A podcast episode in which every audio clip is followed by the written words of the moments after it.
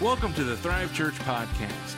Listen anytime you miss a service or want to hear a message again from our Sunday worship services and select special services. Lead Pastor Brian Bauer, as well as guest speakers, will bring messages that will help you encounter God, love people. Join us for virtual service on Facebook Live at Encounter Thrive, or for those comfortable, we'd love to have you for our in person services Sundays at 10. To learn about us, what we believe, how to connect, how to give, or how to find us, visit the all new EncounterThrive.com. And now, here is our message. Well, good morning, Thrive. How are you today? Good. Well, we had an awesome time uh, in Mardi Gras. God just moving, and I'm going to talk about it some in the message today. Um, we're in 1 Corinthians 7. Just so you know, the message is a little more PG 13 because that's what's in there. And you're like, so we don't, we don't talk about things like, you know, sex and things like that in church. Well, first, not true. Excuse me. Thank you. I am. Thank you. Um, but uh, the Bible talks about it. But number two, uh, God is everything. He's not part of our life, He is our life. He is everything. Jesus is everything. And if He's everything, that means He has an opinion on everything. and those opinions are the ones that matter the most. Um, and he talks about it here in 1 Corinthians. Um, so we're going to get into that in a second. But as we do, I want to talk for a minute. In the beginning of my marriage, I've counseled, so I do premarital counseling. Um, what that means is basically we just sit with couples who are about to get married uh, sometimes it's their second marriage. We'll walk them through it too. Uh, mainly if they ask me to be the efficient of the marriage, like, okay, we're going to walk through this. I want to talk with you about what this looks like. We'll usually work through a book. Um, and and just, just make sure they know what they're getting into. It's not a, some guys are weird and they like try and talk people out of their marriage and i'm like why? That's weird and stupid. Um, but we just basically are you on the same page? Because sometimes you know you don't talk about stuff and we did that but you know the truth is and I, I say this in the premarital counseling the first year of marriage if you've stayed pure it is the most sex you'll ever have and the most fights you'll ever have. That is the way it's going to go down. Now some of you are like well that's not way and you may have a different past. But um, we had a lot of fights the first year, uh, and then a little less, and then a little less, uh, and now never. Just never fight at all. No, I'm kidding. Uh, we still fight, um, but uh, way less and much more fair, and over way less stupid stuff. So we had this fight in the beginning of our marriage, and, and sometimes they blend together, but it was the worst fight maybe ever, but it's also like the most comedic. So one night we were sitting in our front room, and I think all we had was like a couch. We had a two bedroom apartment, which we thought was a lot because it had uh, two bedrooms instead of one. And uh, we were dirt poor. Dirt poor. I wasn't even in ministry yet. We were that poor. You know, like ministry looked like money at that time. Um, and, uh, and we were sitting in front of the couch, and one night we have like popcorn, and here's what happens I finished mine. Now, I was quite a bit skinnier then, but I finished mine. She, she was barely touching it. Where I come from, that means it's fair game. it's on. If you're not, if you're not eating it, somebody's gonna. And I'm here, you know. So, so I start, and she's like, "Don't, don't eat my popcorn." Tony, I was like, well, I thought, you know, you're done. You're not eating it. I'm, I'm gonna eat it though. And then uh, you're dropping it. It's getting in the carpet. And don't ask me how or why, but this thing escalated like insanely. So that so that she's like, it's getting, uh, I, I mean, at some point I was up on the ground, like jamming it into the carpet, like, look at that, what are you gonna do? And she's going on about something else. And at some point she got on me on me about my shoes. And I had these shoes that like, they were nice, cool Kenneth Cole shoes, but they would like on our kitchen floor, which was garbage anyway, but it would like leave scuffs. I took those shoes and just across the whole kitchen floor, just, uh, just tore it up. She took my shoes, chucked them off the balcony. Uh, uh, it just, it just, I mean, it was insane.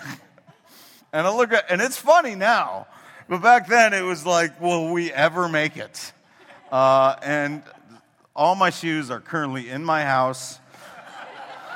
Uh, I know, don't touch Angie's food, even if it looks like, because she could come back in two hours, you know. Uh, she's a grazer. and it's just, it was just crazy. And, and thank God for godly people around us who stood by us and walked us through things and taught us stuff. Uh, and that's what Paul's doing here in Corinthians. He's trying to teach them this is a little bit what marriage should be and what it shouldn't, uh, what, it, what you should look like in a broken world. And he was talking to a very sexualized, broken culture. This is a culture that they worship. They worship their gods, okay, Aphrodite, and they do it by having sex in a temple with a prostitute. That's their form. And, and not only that, the daughters who did that for a living, the daughters who might have been raised and became a temple prostitute, they were considered just the best of all women, the highest honor. And Paul's trying to teach them can you imagine planning that church? Like, there are days I'm like, like in Mardi Gras where I'm like, oh man, the suburbs are nice. like, thank God. Uh, everybody here is like, thank God we're not in the city, right? Just about. So some of you are like, oh, I'd love to live in Chicago, but you have a bulletproof vest and I don't. So, so like, just broken. And Paul's trying to teach this church to grow up and get their life right and, and, and for single people, married people, divorced people, here's what it looks like. So if you go there, um, they, needed, they needed leadership, they needed Jesus. Uh, they, the biggest thing is they needed to be married. I'm going to grab my Bible. If you got your Bible, go to 1 Corinthians 7. Um, we, I encourage you, if you don't, bring your Bible to church because uh, it's kind of, you know, the foundation of everything we do, say, and believe.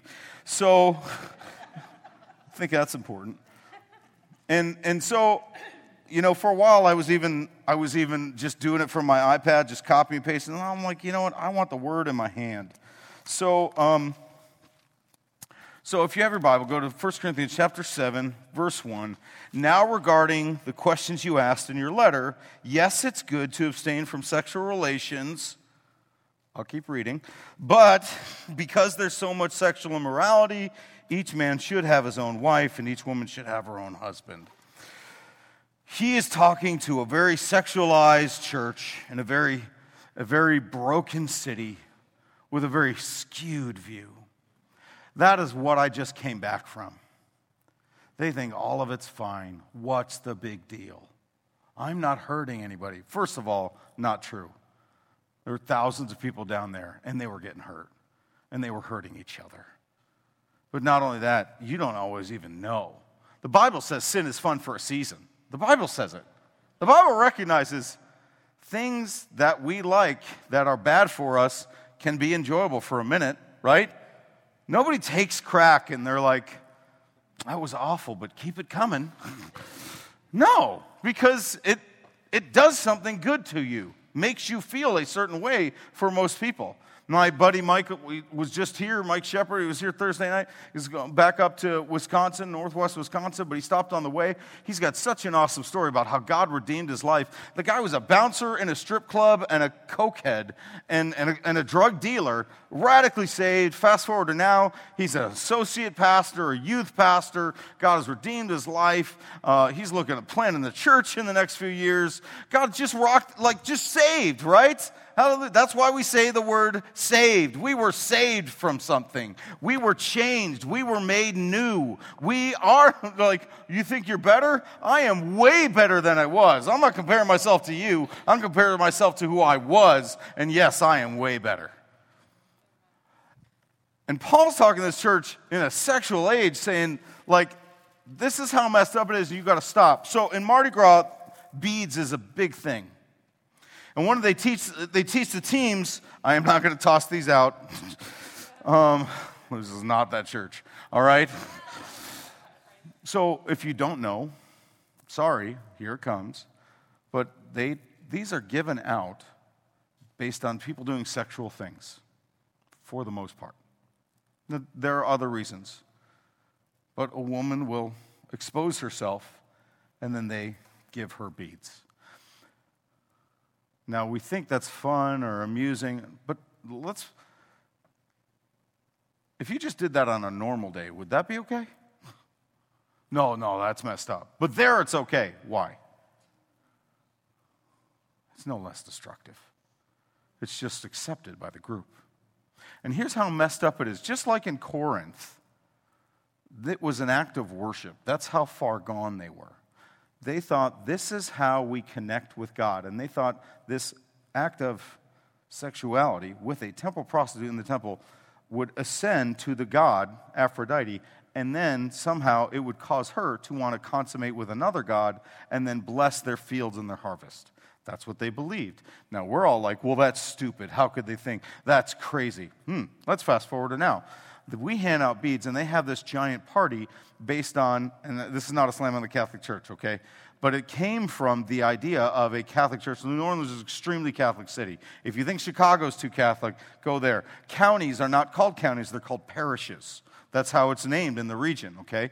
And, and, and this builds up to Fat Tuesday, which is then followed by Ash Wednesday.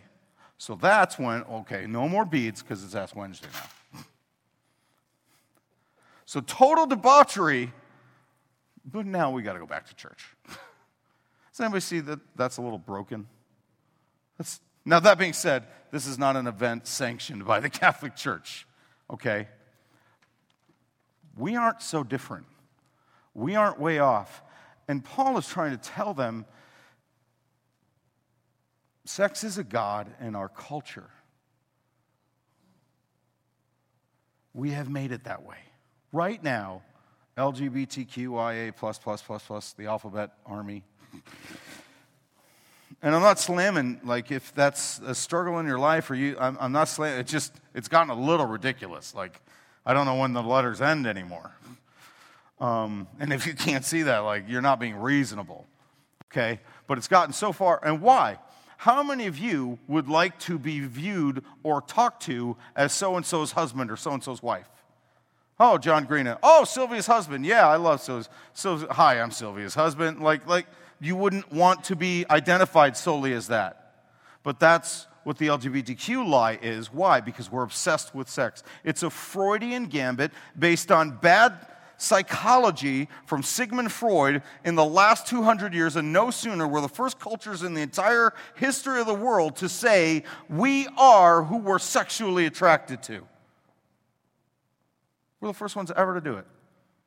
It's a God to us. And it's a false God, and it's a bad God. And not only that, it's a God that'll eventually let you down.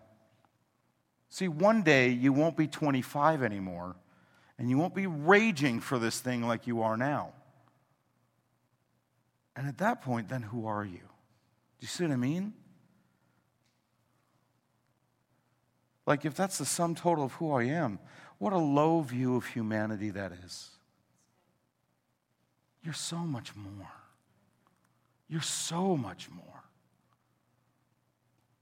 than everybody who's ever had testicular cancer and then has to have it removed they no longer have personal value. Do you realize that's the viewpoint? Lie from hell. Not true. Sex is a blessing from the Lord. It's wonderful in the context of marriage, which we're going to talk about. But beyond that, that that's what it is. And it is not everything. Some of you are like, well, that's 50% of marriage. Like, oh, you, you're new, aren't you? God bless your heart. And you're going to find out that is not the case. Your day will come. All right, let's keep moving. Let's go to verse 3 and 4. Okay? The husband should fulfill his wife's sexual needs, and the wife should fulfill her husband's needs. The wife gives authority over her body to her husband, the husband gives authority over his body to his wife. Amen, and let's go home and do what the good book says. Amen. no. no, we're going to keep going. You can laugh. It's all right. This side's like, I'm not comfortable with this whole conversation. That's all right. That's okay. Bible says some things that make us uncomfortable. Um, or you're really comfortable with it and you just don't want to say anything.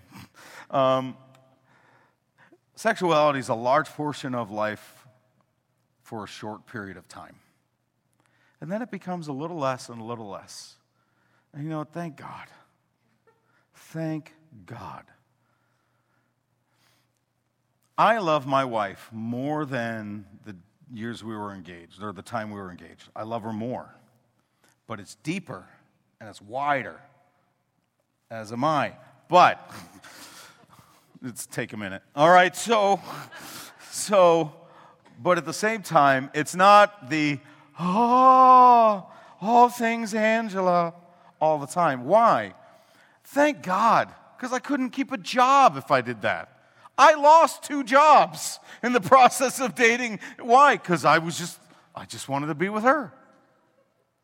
You say, that's terrible, Brian. That didn't happen to me. Well, I love my wife more than you. That's all I'm saying. So, I'm serious though. Anyway, like it, it's gonna happen. These times are gonna come, um, and but they're also gonna pass but it's a gift from God. Sexuality is designed by God within marriage. The world doesn't make sense outside of a biblical worldview. So, sexuality outside of a husband and a wife within the context of the marriage, no matter how you spin it, no matter how you feel about it, it is destructive. And within marriage, it is awesome. And that's it. The Bible's kind of clear on it. It's, it's just the way it is. You say, well, not me. I've, I've not dealt with that. Give it time, it'll come. And then it takes it further, and he starts talking to marriages. By the way, husbands and wives, sexuality, not a tool for manipulation. We don't withhold, and we don't, also don't abuse. Both and, not either or. Right? We don't tease. Husbands, your wives aren't an object. Wives, your husbands aren't just servants to you. It's both and. And we honor one another. It's intimate, it's pure, and we keep it that way. Beautiful thing about the marriage bed a lot of freedom. Basically, you can do a lot of things up until the point where it would cause disease, pornography, or bring in things that shouldn't be, that go beyond the two of you. Okay? Anything beyond that, destructive. Anything within that, a lot of freedom, a lot of blessing. Hey, you guys work that out. That is as far as I'm going with that. You're like, how far is Pastor Brian going with this? That is as far as I'm going with this. You want to know more? Come to the Marriage and Family Circle. All right, so I'm kidding. You're never going to know. All right. You know I have five kids, and that's all you need to know. All right. We have been fruitful and multiplied. All right. So, but we belong to one another and we serve one another in that area and in every other area. There are times I spend money, my wife doesn't like it, but she hasn't left. And there are times that she does something or communicates in a way I don't like, and I don't leave. Right? There are times we've been tempted elsewhere. We're both still here. Why? Because that's what it is. This is covenant. That's the deal. We actually literally have said we don't say the D word from early on. It's not in the vocab. We don't get to go there. Now, one of the things, basic things, you want to keep your marriage fired up and good, you better get away at least once a month. You have one overnight at least once a month. You have one date every single week. And then once a year, try and get away for two or three nights. So you're like, that sounds great. And you're not married. It's not for you. Wait zip it up and take a jog. Okay, keep going. Verse 6. I say this as a concession, not as a command, but I wish everyone were single just as I am. Yet each person has a special gift from God of one kind or another. So I say to those aren't married and to widows, it's better to stay unmarried just as I am. But if they can't control themselves, they should go out and get married. Marry. It's better to marry than to burn with lust singleness is not a curse. As much as, as if you are single and as cursed as you might feel, you are not. You have an ability to serve the Lord like married people can't. You really do. You have something to offer we, we can't anymore. You know, my kids are taking a year and seeking the Lord for some time. How many of you wish when you were younger you, you could have done that? Taken a year, two years, and just sought God? At Bible college, at a master's commission, an internship. Yeah, it's amazing. And once that's gone, it's gone forever. Now, that being said, some of you are like, I'm cursed with singleness. First, and so they're like, maybe God's called me to this, but I'm cursed. Like, first, Paul's saying, I was gifted with this. Again, it's, it'd be an issue with certain denominations where they don't believe in marriage if you're in the ministry. I disagree with that. I think it's destructive. And Paul even said it. You're going to, man, if, if, you're, if you're even a little bit, Paul's saying, I'm gifted with this. He had no desire to be with anybody except Jesus. That was his calling on his life, but that wasn't the norm. And it isn't the norm. Right? We can go back to Genesis and say, it's good for the two to be together. This is good. God wants that. It's his design. Okay?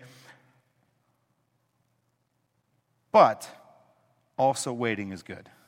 If you are single, stop waiting for the perfect one, but wait for a godly one. Leave that up for a minute. Some people who are single, who are Christians, are like, well, number one on my list is that they, they, they're Christian. That's, that's number one. And if I get a chance to have a conversation with that person, I always say, that is really stupid. and you're like, what? No, Pastor Brian. Okay, have you, have you gone through your list and on your list of who you're going to marry or be willing to be with, is breathing on the list? No, because that's a given. We don't marry cadavers because that's kind of messed up, right? Although, give it time, we'll pass a law.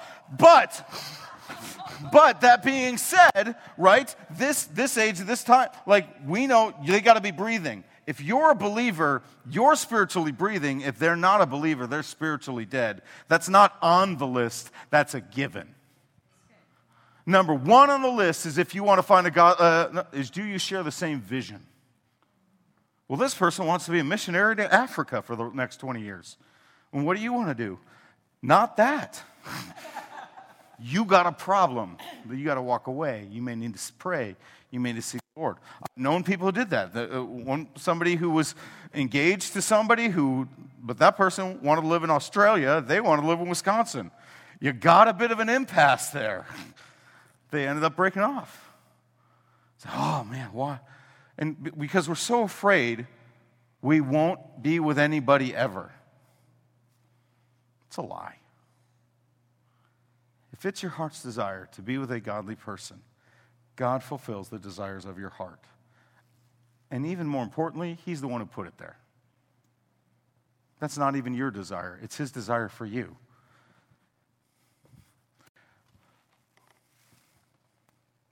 Skipping down, verse 12.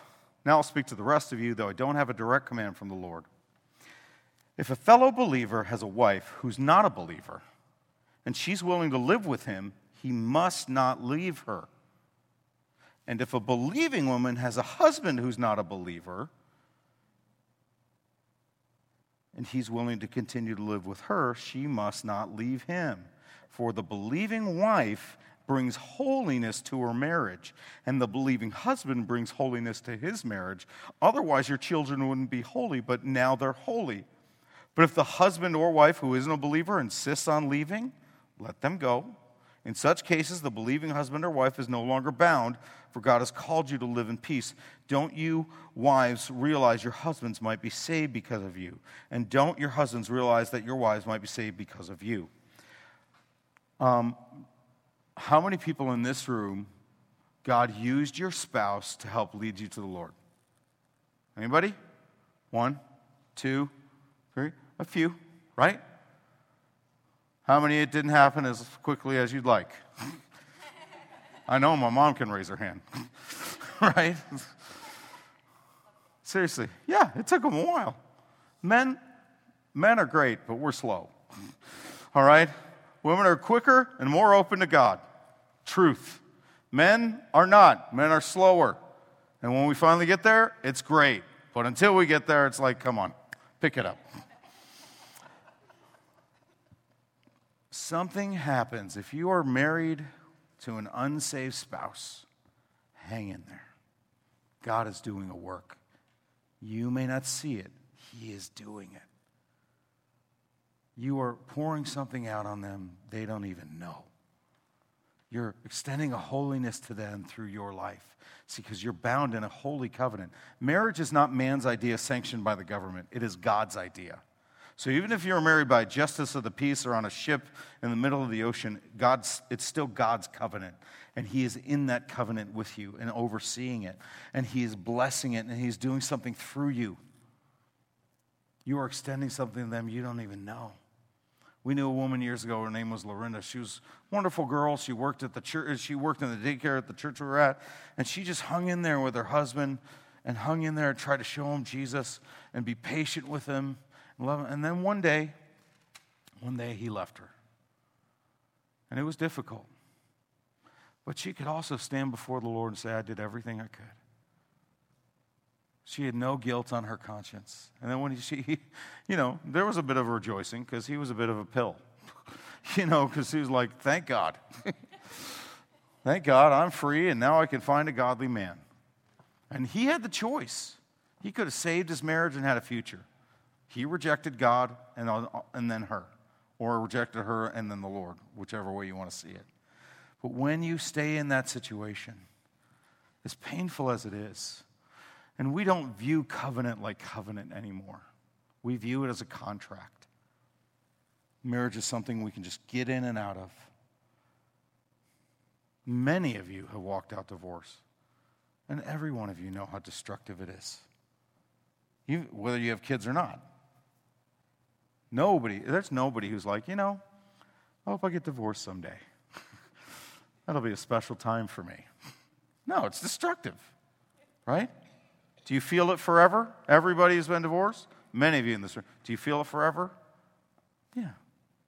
Does that, does that mean God's mercy and grace don't step in and redeem? Of course He does, because that's what He does. But nobody would have signed up to go through that, right? Because it's, not good, it's painful. All right, keeping going.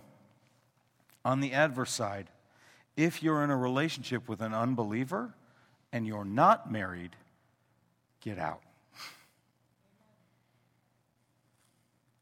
What about I'm done. 2 Corinthians 6:14 Don't be yoked together with unbelievers. What do righteousness and wickedness have in common? Or what fellowship can darkness have with light? You are viewing things not through a spiritual realm when you are living that way. Again, we're not talking to married people, we're talking to single people who are dating or whatever. If you are with an unbeliever, you got to step out. And you're like, well, no, uh, I have heard every reason.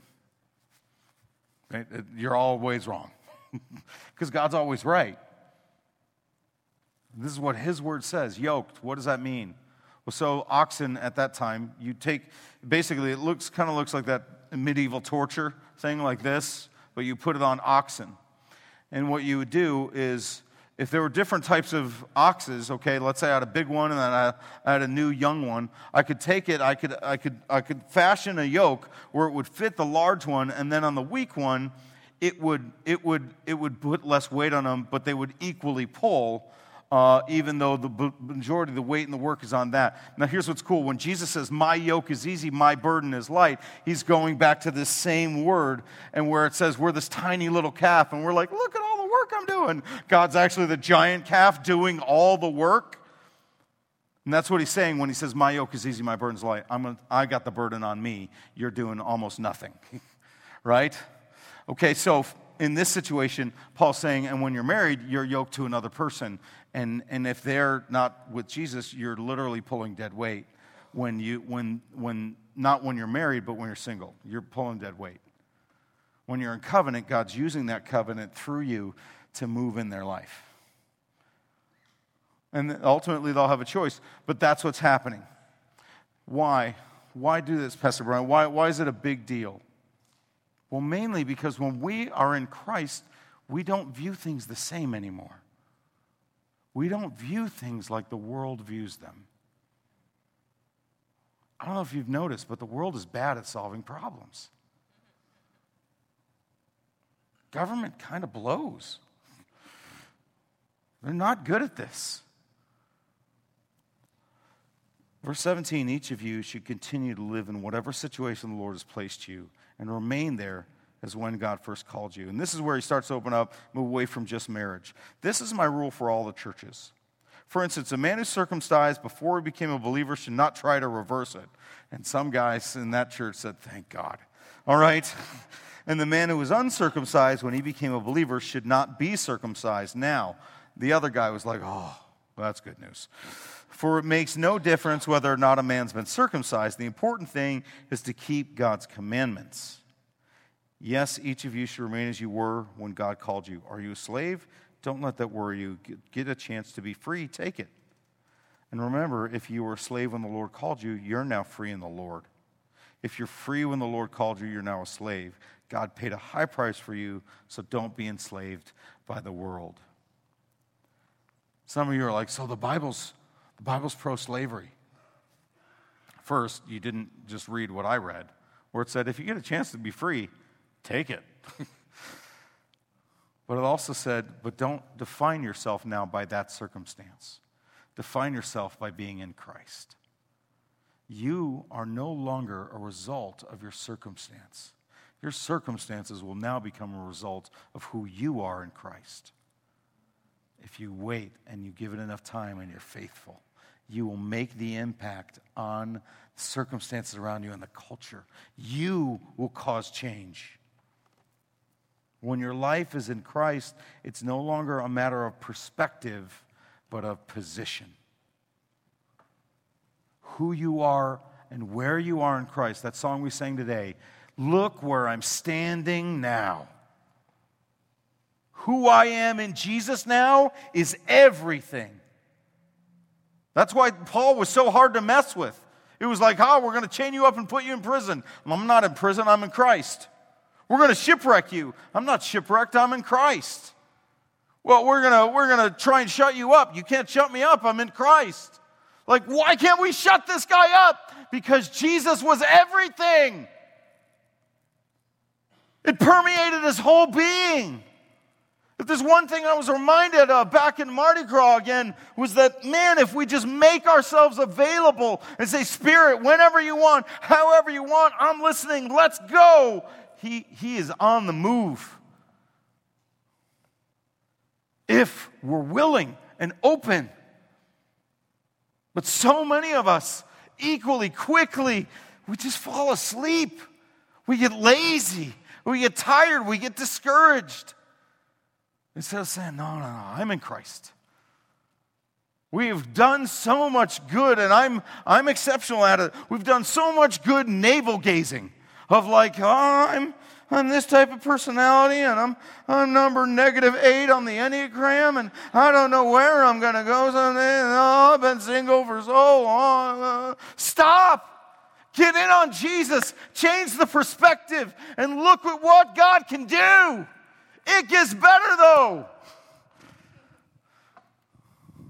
God can do what you never could, and He wants to do it.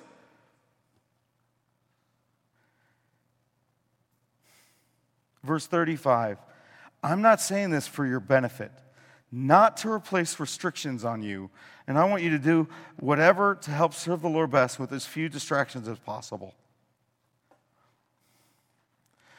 Some of us, are so stuck on ourselves and are so feeling stuck that we've taken our eyes off of Jesus and what God can do, or here's the bigger thing maybe what God's about to do. That we dump, we jump, we quit, we bail, we stop trying, we just coast. Why? Because we quit before God could act. We're jumping off ship before we gave God the reins. Maybe God's about to do something bigger than you could ask, think, or imagine, and you pulled over the car before you got to your destination. Maybe God's about to do something. What do you think God's about? What if your breakthrough, sorry if it's a cliche, but what if it came tomorrow? What if God showed up with the check you need tomorrow, the account you need tomorrow, the spouse you've been looking for tomorrow? We've gotten too good at giving up hope. And we need to start getting good at hope and joy and peace and life and righteousness and freedom and the gospel. The world is hunger, hungering. They are dying and they are waiting for somebody to just say, hey, here. So this past weekend, a couple days ago, worship team, you can come on up. This past weekend, I went and saw Jesus Revolution. Anybody here see it? It's awesome. Go see it if you haven't. Phenomenal. But it's a true story. It's a true story of the Jesus movement in this nation. It literally ended the hippie movement or the free love movement, which was neither. It wasn't free and it wasn't love. It was destructive. And a generation of young people, of hippies and flower children, came to Jesus by the tens of thousands because they came to the end of this supposed free movement of tune in, turn on, and drop out. They found out there's no hope here. There is no end. It's not enough. The only thing that's enough is Jesus. That's it. There is nothing else. And I don't care how long you live, how successful you become, how good or patient. You could be the best father, the best husband, the best mom, the, have the kids have the best education. Say, look at the good life I've had. And even that won't be enough. Because only Jesus satisfies the longing of the soul. And I believe we're in that moment again. We see in Asbury, Kentucky, young people by the thousands saying they're spreading to other colleges. There's a list of like 15 or 20 colleges right now saying we're experiencing something where young people are coming by the droves. And they're not coming by the droves simply because, because the altars are open. They're coming by the droves because they found out this world's not enough. My sexuality can't answer the question of my purpose. My race can't answer the question of my purpose. My political party can't give me hope. My president won't solve my problems. So, what does? Jesus alone. You want your marriage to be saved? You better call on Jesus. You want your kids to be saved? Call on Jesus. You want your country to be saved? Call on Jesus. You can go to the voting booth, that's fine. I'm all for that. I don't know if you notice, it's not getting better. No matter who's in there. Maybe some policies, maybe my bank account's a little better with certain people, but the hope isn't. I wasn't more hopeful with the last guy or with this guy or the guy before that. Hope seems to be diminishing until we give it back to Jesus. Some of you are like, well, what about my church? Some of you, what about Thrive? Until we make Jesus our everything and we try and make people known, we won't see it. But if we do, man, it's coming.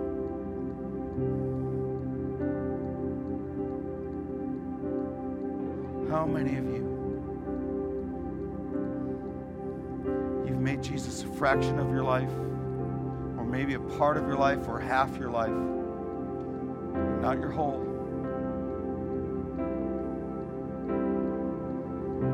God's part of my picture, He's not the picture.